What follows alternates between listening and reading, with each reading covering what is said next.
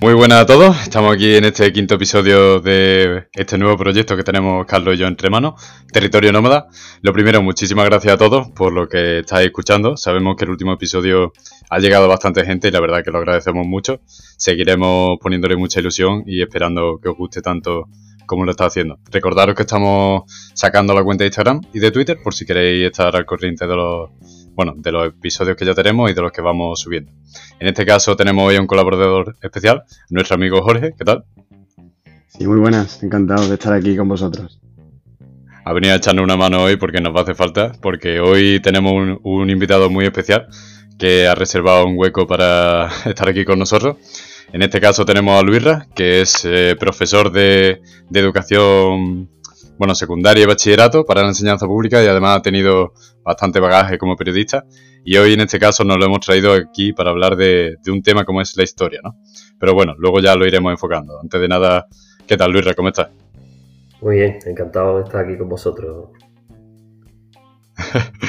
Pues nada, eso, muchísimas gracias a ti. Eh, y nada, hoy yo creo que, merece la pena la ocasión porque vamos a hablar de un tema muy importante, eh, tanto a día de hoy como ha sido siempre, como en la historia, ¿no?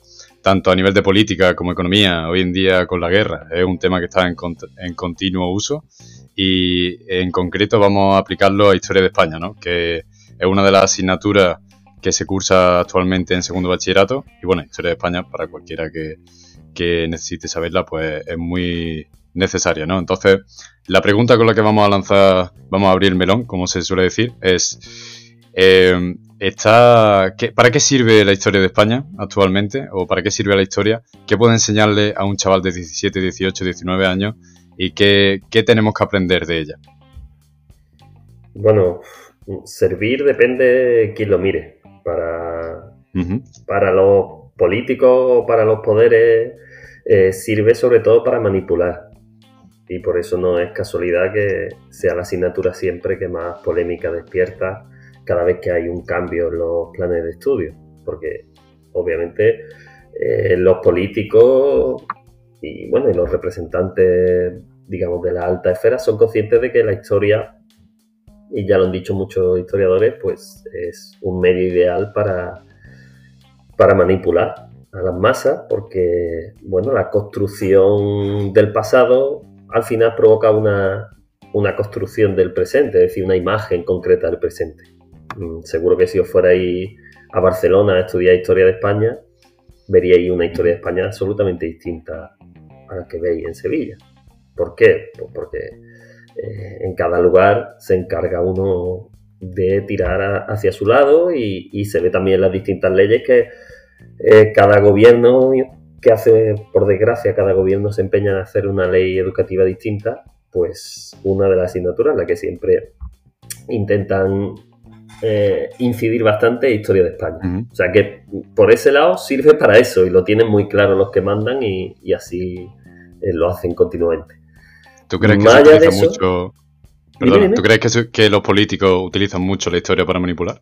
Hombre, es una de sus funciones principales. Pues desde, mm, no sé, podemos dar miles de ejemplos, ¿no? Desde aquel señor eh, austriaco bajito con bigote que culpaba a, a, los judíos de todos los males de la nación alemana.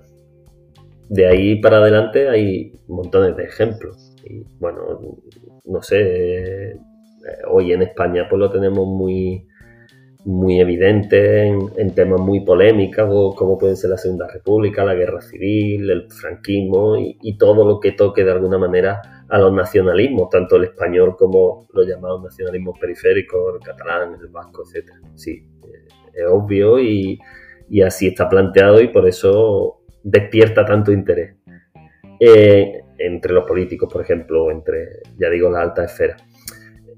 En cualquier caso, más allá de eso, por responder a la pregunta, para un alumno de 17 o 18 años, pues eh, depende. Entiendo que es una asignatura poco agradecida, creo, a estas edades, pues porque, bueno, uno cuando tiene 17, 18 años seguramente lo que menos le interesa es el pasado, porque uno vive pendiente de su futuro y, y de comerse la vida y todo lo que tiene por delante. Entonces, es una asignatura que seguramente yo he quedado también alguna una vez clase en adultos. Es verdad que, en, adultos siempre te encuentras alumnos que dicen, a mí esto no me gustaba nada cuando estaba en el instituto y ahora me interesa mucho y, demás.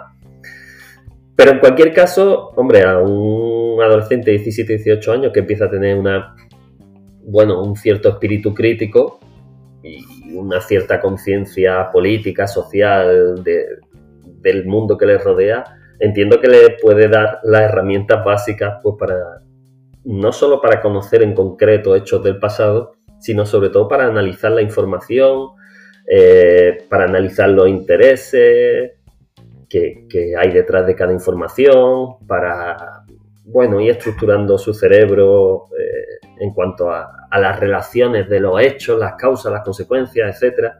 Yo creo que por ese lado sí puede ser útil.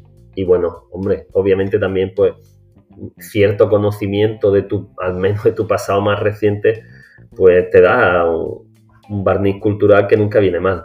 Pero yo creo que sobre todo eso es mm, desarrollar el espíritu crítico. En ese sentido yo creo que mm, si están bien planteadas, filosofía e historia son dos, asignaturas que, a mi juicio son fundamentales y, de hecho, creo que lo ponía como ejemplo alguna vez, eh, muchos altos cargos de empresas tecnológicas, en Estados Unidos, por ejemplo, vienen del mundo de las humanidades, de la historia, de la filosofía, etcétera. Bueno, no creo que sea casualidad que, vengan de disciplinas que sobre todo te desarrollan el espíritu crítico, te desarrollan eh, la capacidad de, bueno, de ser flexible en, tu razonamiento, en tu juicio.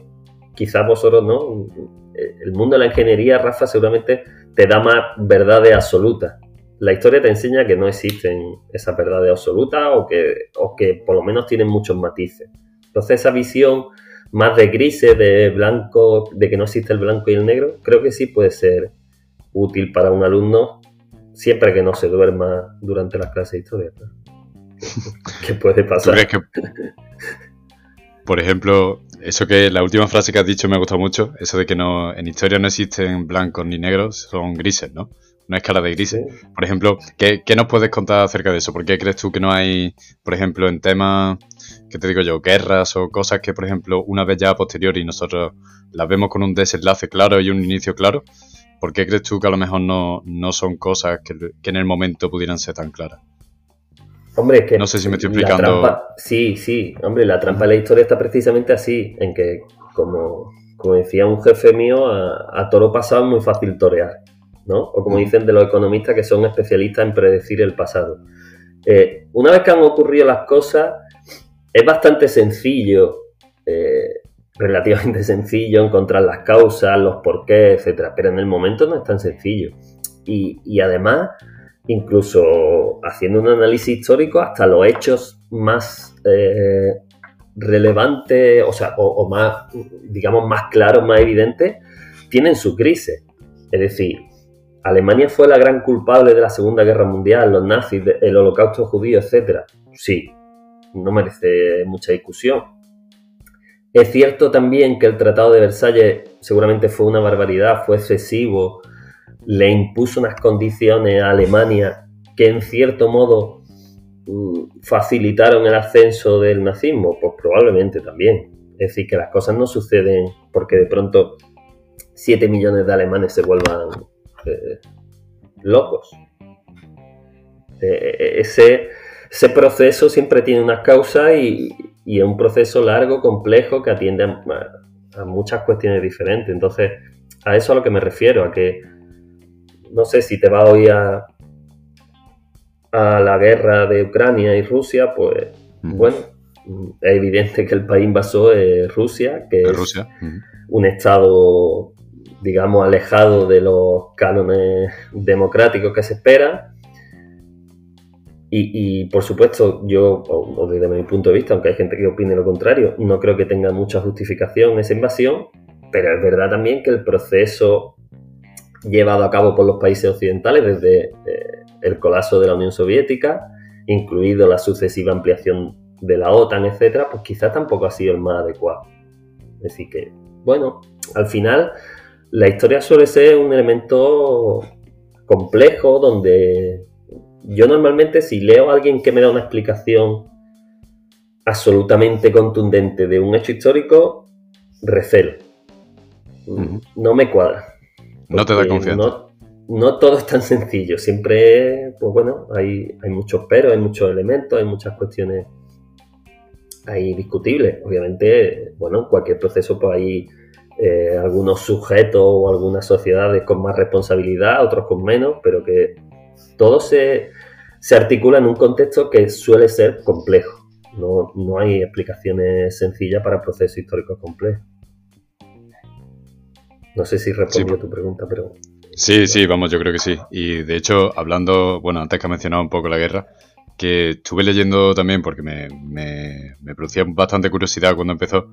Y, y es verdad que, en términos de la OTAN, por ejemplo, la, tiene un montón de bases en lo que es rodeando eh, el territorio de Moscú. Eh, en Ucrania fue todo, vamos, la, disputa principal creo que empezó porque eh, le bueno, Ucrania quería unirse a la OTAN y Estados Unidos también quería poner bases de lanzamiento de, misiles en, en, Ucrania, como parte de una respuesta rápida, ¿no? Hacia una posible ofensiva de Rusia. Bueno, todo eso, como ya decimos, bastante bastante entremezclado, es un poco más complejo, sí, es complejo, pero es verdad que, que, esto no surge de ahora, quiere decir, no surge de ahora, que el proceso de disolución de la URSS, que al fin y al cabo fue un agente principal durante todo el siglo XX, fue un desastre. Fue un desastre a todos los niveles y seguramente eh, los propios fue un desastre desde el interior de, de, la Unión Soviética, pero también desde fuera, donde seguramente las grandes potencias primaron más sus intereses particulares a corto plazo que a medio y largo plazo. A partir de ahí, pues bueno, se han creado pues, multitud de problemas en, un sitio que ha sido históricamente muy complejo como ha sido lo que, bueno, lo que podríamos llamar el imperio ruso. Pero que en cualquier caso yo no soy especialista en el tema, pero que referido a lo que decía antes de los crisis, pues ahí hay montones de cuestiones eh, complejas que no quitan el hecho fundamental y es que un, un régimen dirigido por un personaje autoritario ha decidido invadir en la soberanía de otro país que por tanto, bueno, eso atenta contra cualquier convención internacional. Pero, ¿de dónde sale eso? ¿Cómo funciona eso? ¿Qué intereses hay? Y, demás, pues es muy complejo. Entonces, pues eso pasa casi con cualquier hecho histórico.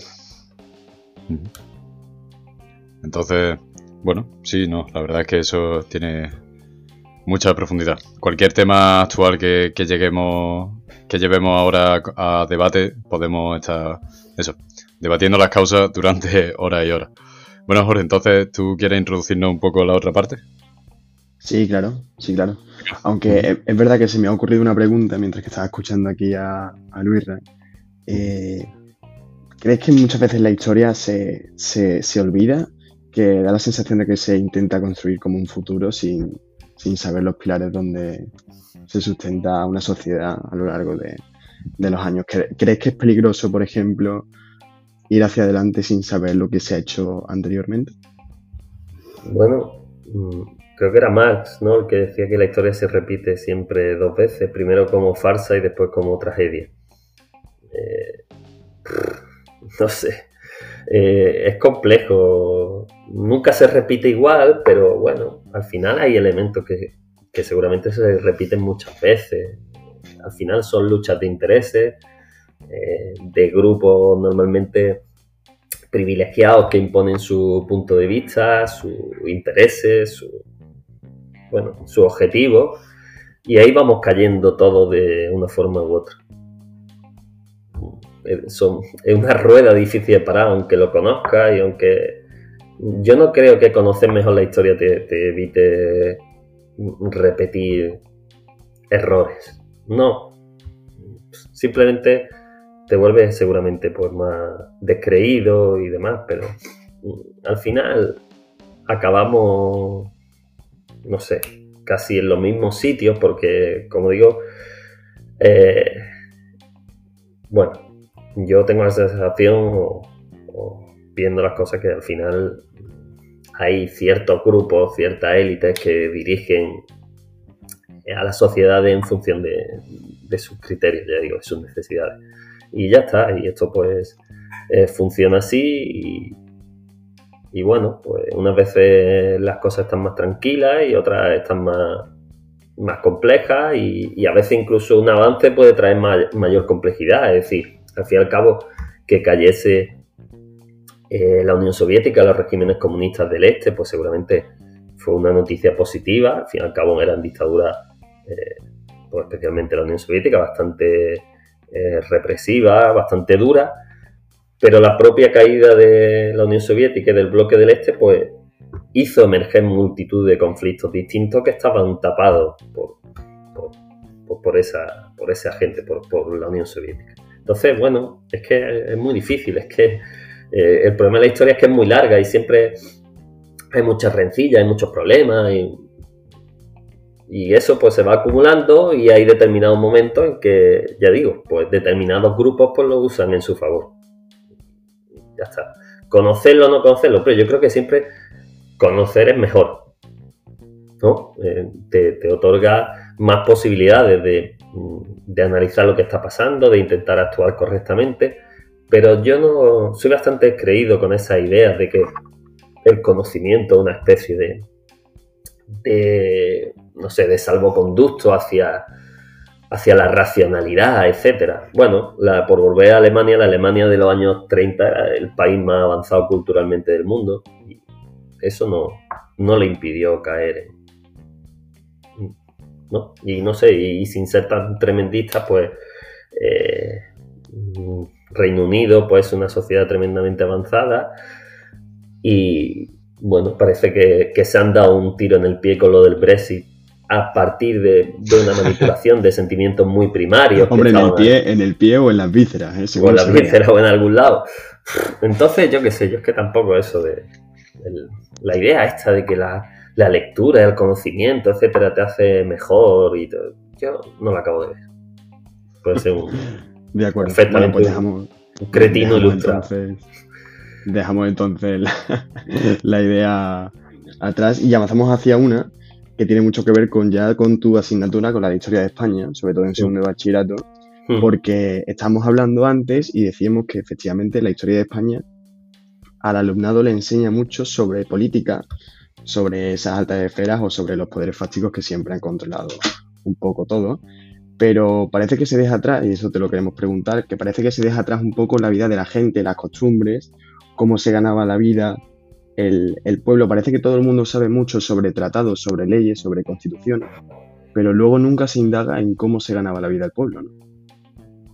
Sí, vamos, yo creo que el, currículum que tenemos hasta ahora y que se supone que va a cambiar el curso que viene, eh, yo creo que es excesivamente positivista en el sentido de, bueno, de, esa escuela historiográfica del, siglo XIX, de, mucha acumulación de datos, de hechos, de centrarse mucho en la alta jerarquía, en todos los reyes, las constituciones, etcétera, y dejando de lado un poco, como tú dices, eh, elementos que, desde hace muchísimos años, no desde ahora, pues desde hace casi un siglo, desde la escuela de anales, etcétera, son muy importantes en historia, como es la vida social, eh, la vida cotidiana, eh, la cultura, la economía, etc. A mí en ese sentido sí que es verdad que mm, no solo el currículum, sino también el enfoque que se le ha dado al examen de selectividad en Andalucía empuja demasiado hacia una, eh, una historia que yo considero ya un poco anticuada, en el sentido de eso, de reyes, fechas,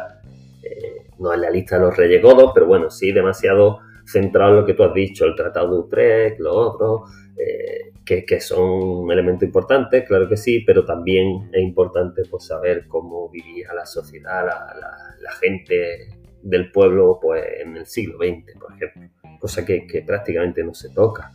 De hecho, si no recuerdo mal, y hay, y hay algunas omisiones ahí que son un poco, no sé, llaman un poco la atención. Prácticamente del sufragismo en España prácticamente no hay ninguna referencia. Ya Clara Campomori el voto, pero no los movimientos anteriores. Muchos movimientos sociales, etcétera, están bastante, bastante ocultos. Yo sí creo que, que, hombre, parece que el nuevo currículo le da otro enfoque.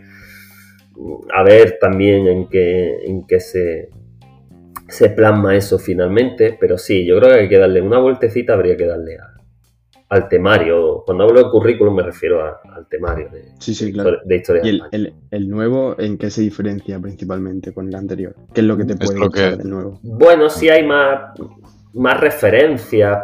Mm, primero a, a la historiografía, es decir, a la, ciencia que estudia la historia, a los enfoques eh, que se pueden dar para un mismo problema. Y después, no sé, por ejemplo, por aquí, en eh, Saberes Básicos dice, hay uno que dice, religión, iglesia y Estado, el papel del catolicismo la configuración cultural y política de España y los movimientos políticos y sociales. A mí me parece interesante.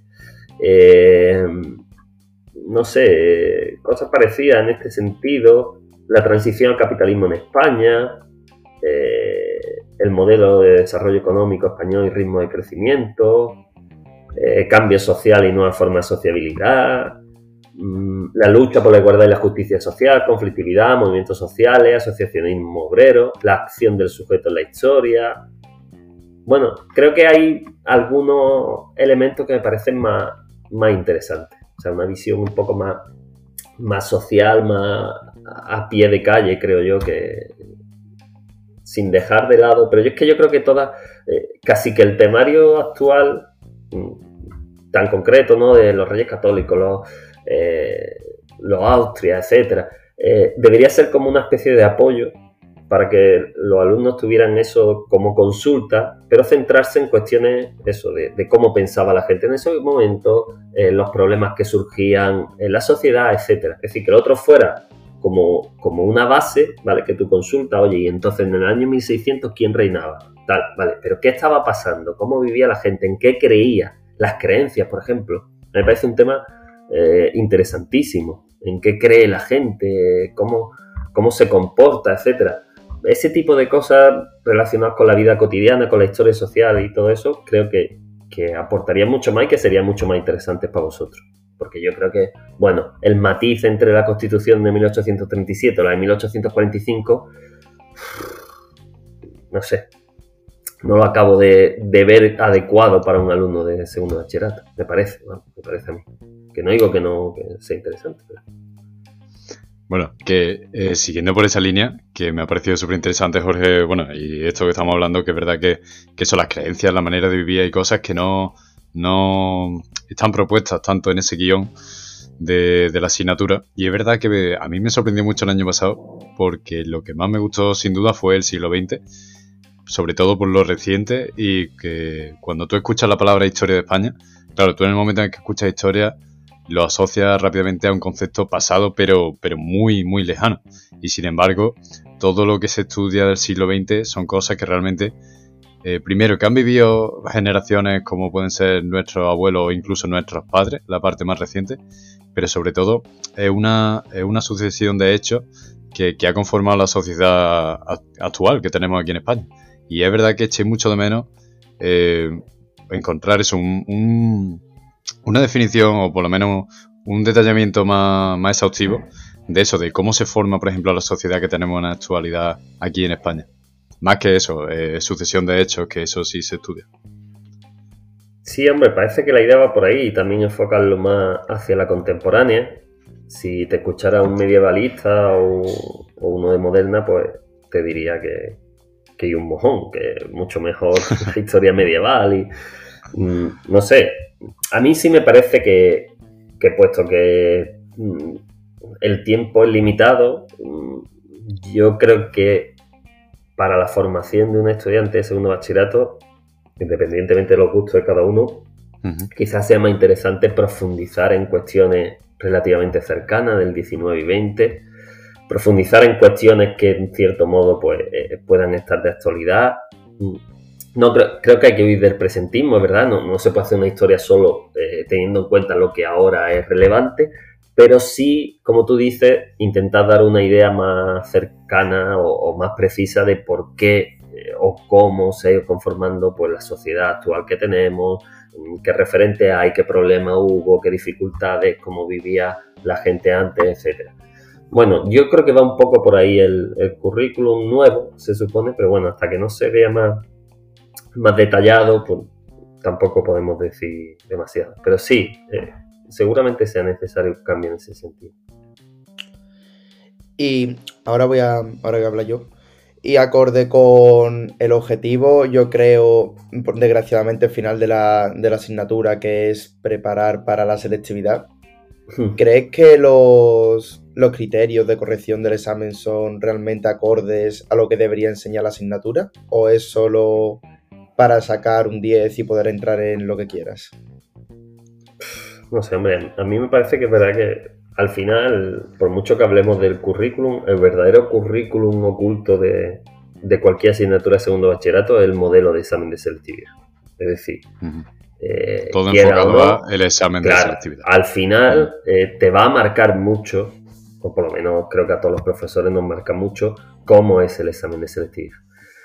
En ese sentido, mm, creo que el modelo de selectividad en Andalucía, que no es igual en otros sitios, yo creo que hay modelos interesantes en otros sitios, por ejemplo, que trabajan con textos, con, otro tipo de información y demás.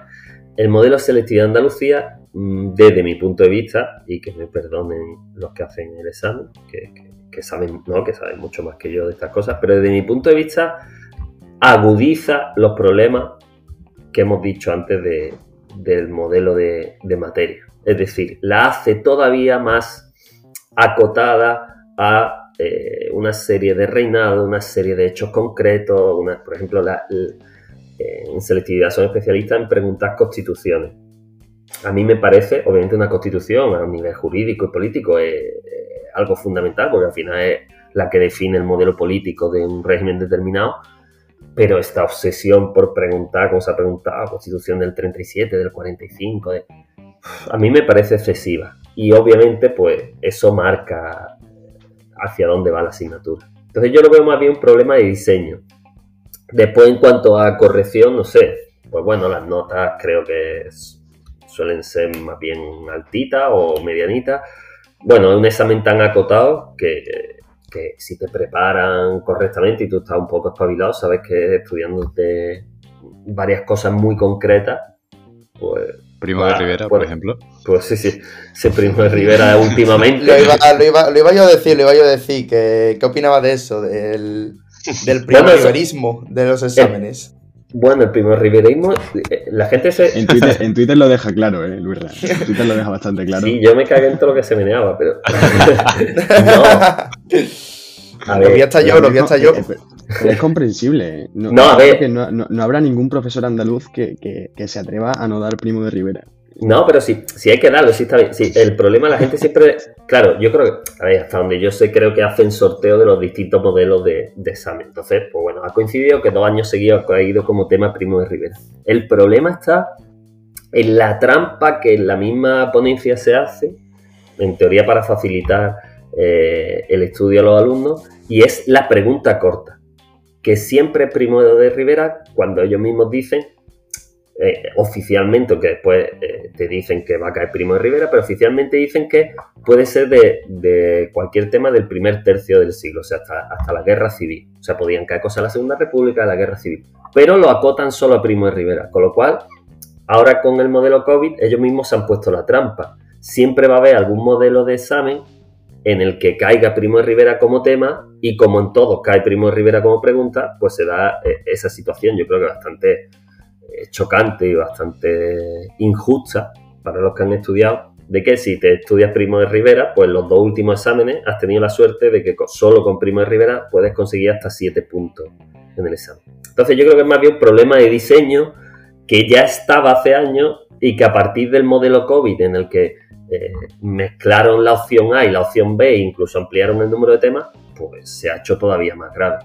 Entonces, pues sí, quedan exámenes que no, que no quedan bien. O sea, cualquiera que lo vea desde fuera, al final, con lo fácil que es ese tópico de los andaluces somos medio analfabetos, encima eh, ponen ese examen y al final lo que le damos es la razón.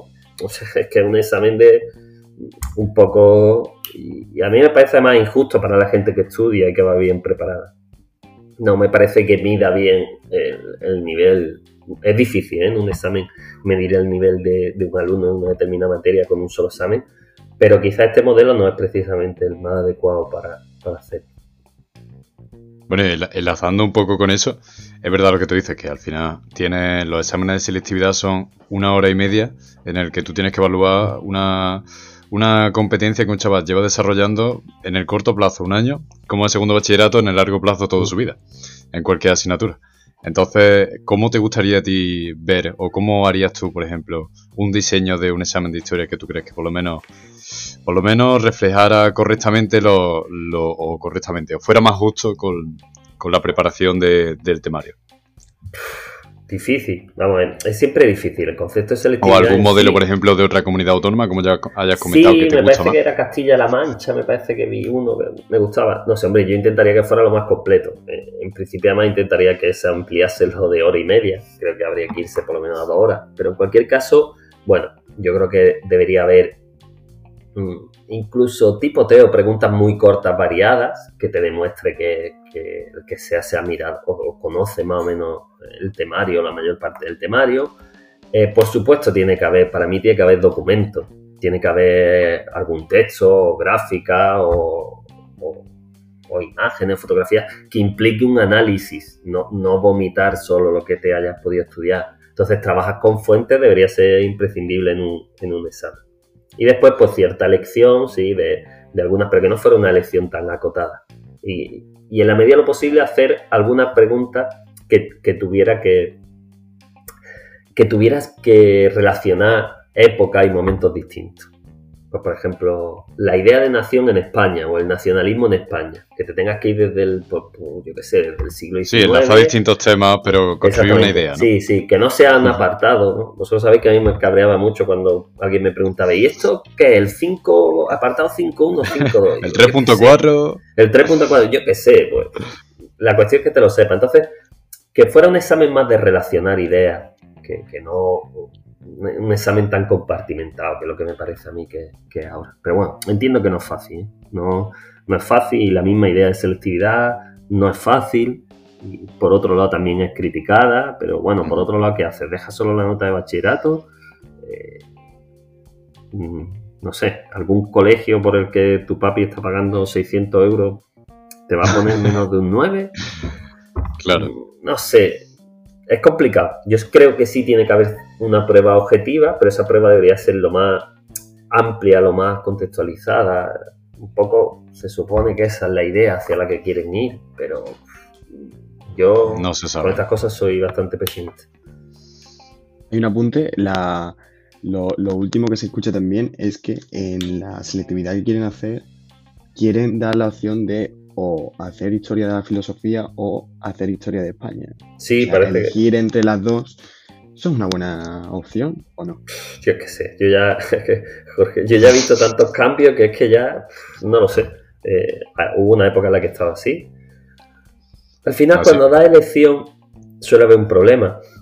Y es que, claro, la, las materias, los profesores de universidades, quieren que se te presente a, tu, a su materia. Entonces, al final lo que acaban haciendo es rebajando el, modelo de examen, ¿no? De, venga, te estudias Platón y, ya con esto puedes salir. No lo sé, la verdad que no, no sabría decirte. En realidad se supone que el objetivo al que, al que aspiraba la ley, la LOMLO, la nueva ley, es a una prueba competencial grande que aúne eh, todas las materias, ¿no? La lengua, la historia, la filosofía. Madurez, ¿eh? Es una prueba de madurez. Yo, el objetivo me parece maravilloso. Este tipo de cosas, la, plasmación práctica me da pavor. Porque no sé qué puede salir ahí. Bueno, puede ser una. Es muy subjetivo, depende mucho del enfoque. Es, que es difícil, después. es difícil criterio de evaluación para eso. exacto. ¿Qué es madurez? ¿Qué, es madurez? claro, y cómo, no sé, es, complicado. Pero bueno, yo creo que... Meterse en terreno, terreno pantanoso. Sí, y sobre todo, bueno, pues con algo tienen que hacer. Y, también, pero yo, eh, como siempre, tengo la sensación de que se está apuntando al lado que no es. En este caso, a la selectividad. Eh, a mí el problema está en la inflación de notas del bachillerato. Ahí donde me parece que está el grave problema, que es lo que después provoca que entre un 13,3 y un 13,2 te quedes fuera en 17 carreras. A mí, e, e, ese creo que debería ser el, principal caballo de batalla. ¿Cómo frena esa inflación y, cómo controla eso para que no sea eh, esto un curso tan estresante y, y, no haya gente que se...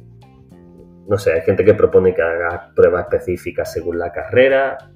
No lo sé, no, es fácil, pero supongo que algún cambio hay que dar. Uf, pero el problema de pruebas específicas según la carrera es que como hay alguien que no lo tenga claro y quiera hacerla además de una carrera... Claro, claro. No, no, sí, sí hay que hacer... ¿Qué haces? ¿Te preparas todo? y me preparo medicina, biología, farmacia ahí está la clave, que yo creo que es verdad que hay que hacer una prueba más o menos objetiva, pero por ejemplo el bachillerato hay que ponderarlo de otra manera. No puede ser que si tú vas a hacer medicina, te puntúe lo mismo religión o ciudadanía que biología o química. A mí eso no me parece de recibo. Quiero decir, máxima pura, si vas a hacer medicina, mm, tampoco veo lógico que te, mm, que te puntúe lo mismo historia de España que biología o química. Yo creo que habría que hacer cierta ponderación. Por ejemplo, multiplicas por 0,2 las de tu modalidad, por 0,15 las comunes y 0,1 el resto de optativas y cosas así que, por ejemplo, se me ocurre. Pues al final tú miras y en ciudadanía, religión saca todo el mundo 9-10, en la optativa que todos los departamentos queremos dar, pues tiene buenas notas. Eh, y eso yo creo que, es uno de los factores que influyen en esa inflación. Que ya terminando un poco, si quieres, eh, la verdad es que el tema ese de la inflación me gusta mucho porque, bueno, nosotros lo, lo, vivimos el año pasado, pero tú que llevas más tiempo has podido ver ese crecimiento, ¿no? Entonces quería preguntarte por si nos puedes explicar un poco a qué crees tú que se debe esa, esa inflación tan masiva que se ha dado en los últimos años de estar, sobre todo, que se, se llena lo que es la, nota alta. Hay muchísima gente con notas muy altas en selectividad y al final masifican carreras que antes a lo mejor eran mucho más accesibles. Hombre, yo creo que hay varios factores. Uno de ellos, ya te lo digo, para mí es eso. Mm, cuando yo hice COU, allá por por, el Paleolítico Superior, eh, yo tenía siete asignaturas que me contaban para la media, las cuatro comunes y las tres de mi modalidad, punto. Ahora tú métele en los dos cursos religión o ciudadanía, dos de 21 asignaturas de bachillerato, dos son religión o ciudadanía. Eh, varias, que no se me molesten, bueno, educación física, eh, que no se me moleste lo de educación física, eh, varias optativas que ofertamos los departamentos. ¿Y quién no quiere? ¿Qué departamento no quiere tener una asignatura con ocho alumnos interesados de segundo bachillerato en vez de comerse cuatro horas con segundo de la ESO volando la pizarra? Entonces, no te digo que lo haga a caso hecho, pero claro, en un grupito pequeño, con gente interesada y todo eso, pues las notas suelen ser buenas. Ahí empieza a haber, yo creo un problema de inflación. El problema se agudiza con, con el COVID, donde los exámenes de selectividad son objetivamente más fáciles que de lo que eran antes porque dan mucha más opción. Y a partir de ahí se crea una cosa que en economía está muy estudiada, que son las expectativas. La inflación básicamente es la expectativa de que la gente cree que, las cosas van a valer más y por tanto va comprando más y eso. Eh, y eso nos pasa en cierto modo. Tú ahora te, tienes alumnos buenos y dices, ostras, es que igual tiene le falta poco para el 9 y claro, como va a tener mucha competencia para su carrera y no sé qué, se venga al final un efecto dominó, ¿no? Claro, y todo el mundo va haciendo lo mismo. Entonces, claro, eh, al final el propio problema eh, alimenta el problema. Es decir, como las notas son muy altas, todo el mundo en cierto modo es consciente de eso, vosotros mismos y los profesores, con lo cual las notas tienden a ser más altas también. No digo que se manipulen, yo no le doy un 9 a nadie que tenga un 6, pero hay cierta tendencia a que las notas vayan hacia arriba por el miedo de que no tengas suficiente nota. Como la nota va para arriba, pues la misma nota que el año pasado te servía, este año ya no te sirve. Entonces se genera una espiral ahí bastante compleja y difícil de, de abortar. Bueno, porque hay competencia también entre los institutos, ¿no? A ver cuál es el que saca, no cuál es el que saca la mejor nota, pero nadie se quiere quedar atrás, ¿no? Entonces, al final, también, se, también se da una competición entre, claro. No, sobre todo no quieres que tus alumnos se queden atrás. Es decir, tú dices, es que este alumno lleva seis años demostrándome que es buenísimo, que, que lo da todo, que tiene unas actitudes tremendas, tiene, y entonces me ha pinchado un examen en, o en dos criterios y, y las notas le sale 9,3. Pero si es que vaya a medicina, le hace falta un 10, te plantea, le, le dicen, mándame un trabajito, para... no sé, en cierto modo, pues, pues le empujas, no le regalas, pero le empujas y, le achuchas para que, para que tire para arriba, porque además realmente es que se lo merece. ¿Qué pasa? Pues que ahora llega ya un momento que para determinadas carreras un pequeño tropiezo en un examen de una materia de selectividad te lo echa por alto. Entonces es injusto, es bastante injusto. Pero bueno, así está montado. pues sí, pues sí, pues sí. Bueno, pues. Yo pues tenía una, última. Ah, yo tenía una última cuestión. Y si queréis, ya con esto cerramos. Saliendo un poco del tema, ya. Mm, quitando un poco lo que es la faceta de profesor y poniendo la de, la de historiador, me gustaría preguntarte acerca de tu opinión con respecto a los nuevos, mm, debido a las nuevas tecnologías, los nuevos métodos divulgativos por mm. ejemplo, Instagram, TikTok, Twitter, que lo está usando mucha gente pues para, lo entrecomillo, aprender historia. Y mm. me gustaría saber qué, opinas de ese, bueno, pues de estos nuevos métodos que han traído las tecnologías, la, la evolución de las redes sociales, etcétera, etcétera. Mm, bueno, pues volvería a la escala de grises de antes. Es decir, por un lado, obviamente tiene una parte que creo que es positiva, porque acerca eh, mucho conocimiento a, mucha gente que de otra manera pues no tendría acceso a ello, lo hace de una forma digamos mucho más accesible, mucho más, fácil, más cómoda, pero por otro lado, claro, explicar algún elemento complejo a través de un vídeo de TikTok de un minuto con tres infografías y bueno, a mí me resulta al final, esto es como todo, a ver, eh, como puerta de acceso también hay, y bueno, eso lo sabréis vosotros mejor que yo, pero bueno, yo intento también seguir un poco estas cosas y hay gente que lo hace muy bien, hay gente que lo hace eh, regular y hay gente que dice disparate, esto, esto como en todo. Pero incluso en el mejor de los casos, yo creo que como puerta de acceso a un futuro conocimiento, pues está bien. Ahora, si todo tu conocimiento histórico de un tema va a ser a través de vídeo eso, mm, te puedo asegurar que te queda en la superficie.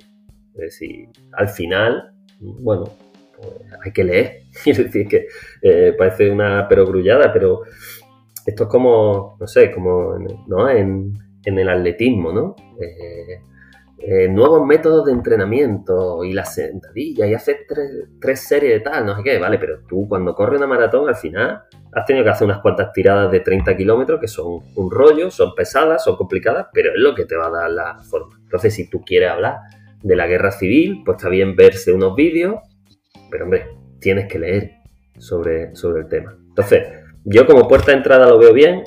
Es verdad que obviamente eh, tienden a, El problema de esto es que al final esto crea nichos de mercado. Es decir, tú te haces una cuenta, claro, y tú tienes, que tienes que satisfacer a tus clientes. Entonces tú pronto Cuanto más fácil, más breve, más general.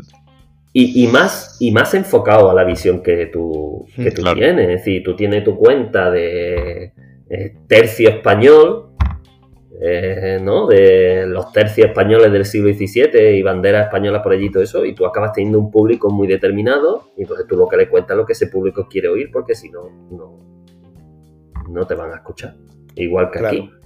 O sea, quiero decir que al final tiende a, crear contenido en función de lo que le interesa a la gente y no, y no en función de lo que, bueno, de lo que objetiva, objetivamente una palabra que no me gusta, pero de lo que eh, se supone que dicen los estudios, los estudiosos, que obviamente cada uno tiene su tendencia, pero, pero lo, refrendan con mucho más datos, con mucha más investigación y, demás. Entonces, bueno, yo creo que es interesante, que hay cosas que funcionan bien, hay formatos que a mí me parece que funcionan bien y otros que no, no funcionan tan bien. Pues sí, vamos, yo, yo pienso fundamentalmente eso y que, tienes que saber muy bien de quién, de quién vas a sacar tu información, porque si tú, si yo por ejemplo estoy en mi rato libre viendo Instagram y me sale, pues, no sé, por poner un ejemplo, un vídeo de, de, de, finales del siglo XIX y veo que la cuenta se llama eh, Cuba Lover 65, pues hombre, a lo mejor la información que me da no es la más... Depende de cada uno. Es que es difícil, pero bueno, no sé, esto es como todo. Al final es verdad que, que, que ahora hay más acceso a todo, eh, se ha democratizado el acceso al conocimiento, cosa que es objetivamente positiva, y hay muchas más vías. Obviamente, cuando hay mucha más gente hablando de un tema, pues seguramente habrá mucho más personajes que no tengan ni idea del tema o que si la tienen quieran manipular. Pues sí, es difícil, ¿no? La, nueva censura es esa, es el exceso de información, el ruido. El ruido no te deja, no te deja discriminar lo que, lo que de verdad es interesante, lo que de verdad es válido de lo que no. Y bueno, antes te censuraban quitándote noticias y ahora te censuran con un exceso de información o supuesta información. Eso, eso da completamente para otro episodio porque es que eso ahora mismo es, un tema, vamos, increíble. Pues bueno, Luisra, muchísimas gracias. Eh, te dejamos ya tranquilo. muchísimas gracias por haber estado aquí un ratillo con nosotros y habernos contado bueno, un poco más acerca de, lo que tenemos día a día, pero no conocemos tan a fondo. Así que lo dicho, muchas gracias a ti y a Jorge por ayudarnos en este episodio especial. un placer y, espero que os vaya muy bien esta, esta aventura del podcast. A ver cuánto nos dura. Venga, un abrazo. Hasta luego. Hasta luego. Hasta luego.